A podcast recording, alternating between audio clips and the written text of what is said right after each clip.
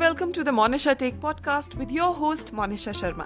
And this is the show about poetry, positivity, philosophy, motivation, introspection, storytelling and everything in between. So every Tuesday यानी हर मंगलवार को हम होंगे आप सभी से रूबरू तो चलिए आज के शो की शुरुआत करते हैं नमस्कार द मोनिशा टेक पॉडकास्ट में आप सभी का एक बार फिर स्वागत है तो मंगलवार आ चुका है और वक्त हो गया है एक और एपिसोड का। आज आप सभी के लिए मैं कहानी लेकर आई हूँ एक लालची और रिश्वतखोर दरबान की। आज की कहानी एक ऐसे रिश्वतखोर दरबान की है जो कि हमेशा अपनी मनमानी किया करता था और रिश्वत लिए बगैर कभी भी किसी का काम नहीं करता था। वैसे ऐसे लोग हमारी ज़िंदगी में भी अक्सर बहुत मिल जाते हैं हमें। खैर, उनके बारे में फिर कभी चर्चा करेंगे। आज बात कर लेते हैं इस दरबान की। तो एक लालची दरबान था जो कि बहुत ही रिश्वतखोर और भ्रष्ट किस्म का था। आज की कहानी में मैं आप सभी को बताऊँगी कि कैसे ये दरबान अपनी मनमानी किया करता था और इससे तंग आकर किस तरह गाँव के लोगों ने और मंत्रियों ने उसे सबक सिखाया। तो चलिए, वक्त जाया ना करते हुए आज की इस कहानी की शुरुआत करते हैं। तो एक बार की बात है, राजा विजय मोहन देव बड़े ही प्रजावत्सल राजा थे। वे न्याय प्रिय और वीर थे। प्रजा की फरियाद वे स्वयं सुनते थे। किंतु उनके दरबार में एक दरबान बहुत लालची और बेईमान था। उसकी हिम्मत दिन प्रतिदिन बढ़ती जा रही थी। आम लोग उससे बहुत परेशान थे। जब भी किसी साधारण इंसान को सम्राट तक पहुँचना होता तो वह उसे रिश्वत दिए बगैर अंदर नहीं पहुँचने देता। किसी को ऐसा कोई उपाय सोच नहीं रहा था, जिससे उस दुष्ट को सबक सिखाया जा सके। धीरे धीरे ऐसा हो गया कि आम लोगों ने उससे दुश्मनी मोल लेना ही छोड़ दिया। अब वे चुपचाप जब काम होता तो उस दरबान को कुछ दे दिलाकर खुश कर देते और अंदर जाकर अपना काम निकाल देते। धीरे धीरे दरबान की करतूत के किस्से मंत्रियों के कानों तक पहुँच गए। मंत्री ने अपने तौर पर इस मामले की जाँच की और कई लोगों से इस बारे में पूछताछ की। जब उन्हें यकीन हो गया कि सचमुच ही वह दरबान भ्रष्ट है और लोगों से रिश्वत लेकर ही उन्हें अंदर जाने देता है तो उन्होंने सोचा कि कैसे भी हो इस रिश्वतखोर को सबक सिखाना चाहिए। उन्होंने दरबान को सुधारने के लिए उपाय सोचना प्रारंभ किया। बहुत सोचने विचारने पर उन्हें एक तरीका सोचा और वे जाकर एक कवि से मिले। उन्होंने कवि को अपनी तरकीब के बारे में बताया और अगले दिन सुबह मंत्री की योजना के अनुसार वह कवि दरबार की तरफ़ चल दिया।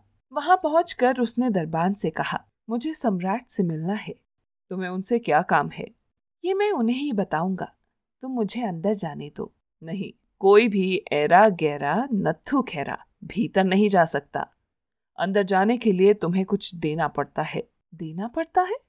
किसको देना पड़ता है? क्या देना पड़ता है? पहले तो ऐसा कोई नियम नहीं था। मुझे सम्राट को अपनी नई कविता सुनानी है। मुझे कृपया करके अंदर जाने दो। अच्छा तो ये बात है। महाराज से इनाम पाने की इच्छा है, मगर मैं तुम्हें अंदर जाने दूँ तो मुझे क्या लाभ होगा? भैया पहले यहाँ कुछ भेंट चढ़ाओ दरबान ने लालच से कहा। इस पर कवि महोदय ने कहा, इस वक्त मेरे पास कुछ नहीं है भाई। यकीन मानो, मुझे अपनी कविता सुनाकर जो भी इनाम मिलेगा, उसमें से मैं आधा तुम्हें दे दूँगा। कृपया मुझे सम्राट के पास जाने दो। तब दरबान ने कुछ सोचकर कहा अच्छा ठीक है, जाओ। पर याद रखना कि मेरा हिस्सा मुझे ज़रूर मिल जाना चाहिए। अगर बेईमानी की तो मुसीबत में पड़ जाओगे। दरबान ने उसे छिपे शब्दों में धमकी दी। कवि ने उसे आश्वासन दिया और अंदर पहुँच गया। अंदर जाकर उसने अपनी कविता सभी दरबारियों के सामने राजा को सुनाई। सम्राट ने खुश होकर उससे कुछ भी इनाम मांगने को कहा तो कवि ने कहा कि मुझे जो भी इनाम मिले, उसमें से आधा बाहर खड़े मेरे मित्र को भी दिया जाए। इस पर सम्राट तैयार हो गए और उसे इनाम मांगने के लिए कहा। तब कवि ने सौ कोड़ों की बात की। इस पर सम्राट ने पूछा कि भला ये कैसा इनाम हुआ? तब मंत्री ने आगे आकर सारा माजरा कह सुनाया। ये सब जानकर सम्राट बेहद नाराज़ हुए। उन्होंने दरबान को भीतर बुलाया और उसे पूरे सौ कोड़े मारे गए। उसे नौकरी से भी निकाल दिया गया और कवि को सौ सोने के मोहरे इनाम में दिए गए। और इस तरह मंत्री की समझदारी से वह रिश्वत खोर दरबान पकड़ा गया और उसे उसके कुकर्मों की सजा भी मिली। पिटाई भी हुई और नौकरी भी हाथ से चली गई। जीवन में दोस्तों, अक्सर हम पैसे कमाने का या फिर सफलता का शॉर्टकट ढूंढते हैं। हमेशा आसान रास्ता ढूंढते हैं, ये सोचे बगैर कि वो रास्ता सही है या गलत। याद रखिएगा कि केवल सही रास्ता ही आपको सफलता दिला सकता है। गलत रास्ते से आप कुछ समय के लिए सफलता हासिल कर सकते हैं या कहें कि पैसे भी कमा सकते हैं। लेकिन गलत काम का परिणाम हमेशा बुरा ही होता है। कहानी हर बार की तरह बहुत छोटी और साधारण है, लेकिन फिर भी मैं आप सबको हमेशा की तरह एक ही बात कहूँगी कि इस छोटी सी कहानी और इस छोटे से संदेश के बारे में सोचिएगा ज़रूर। तो दोस्तों, ये थी आप सभी के लिए आज की कहानी।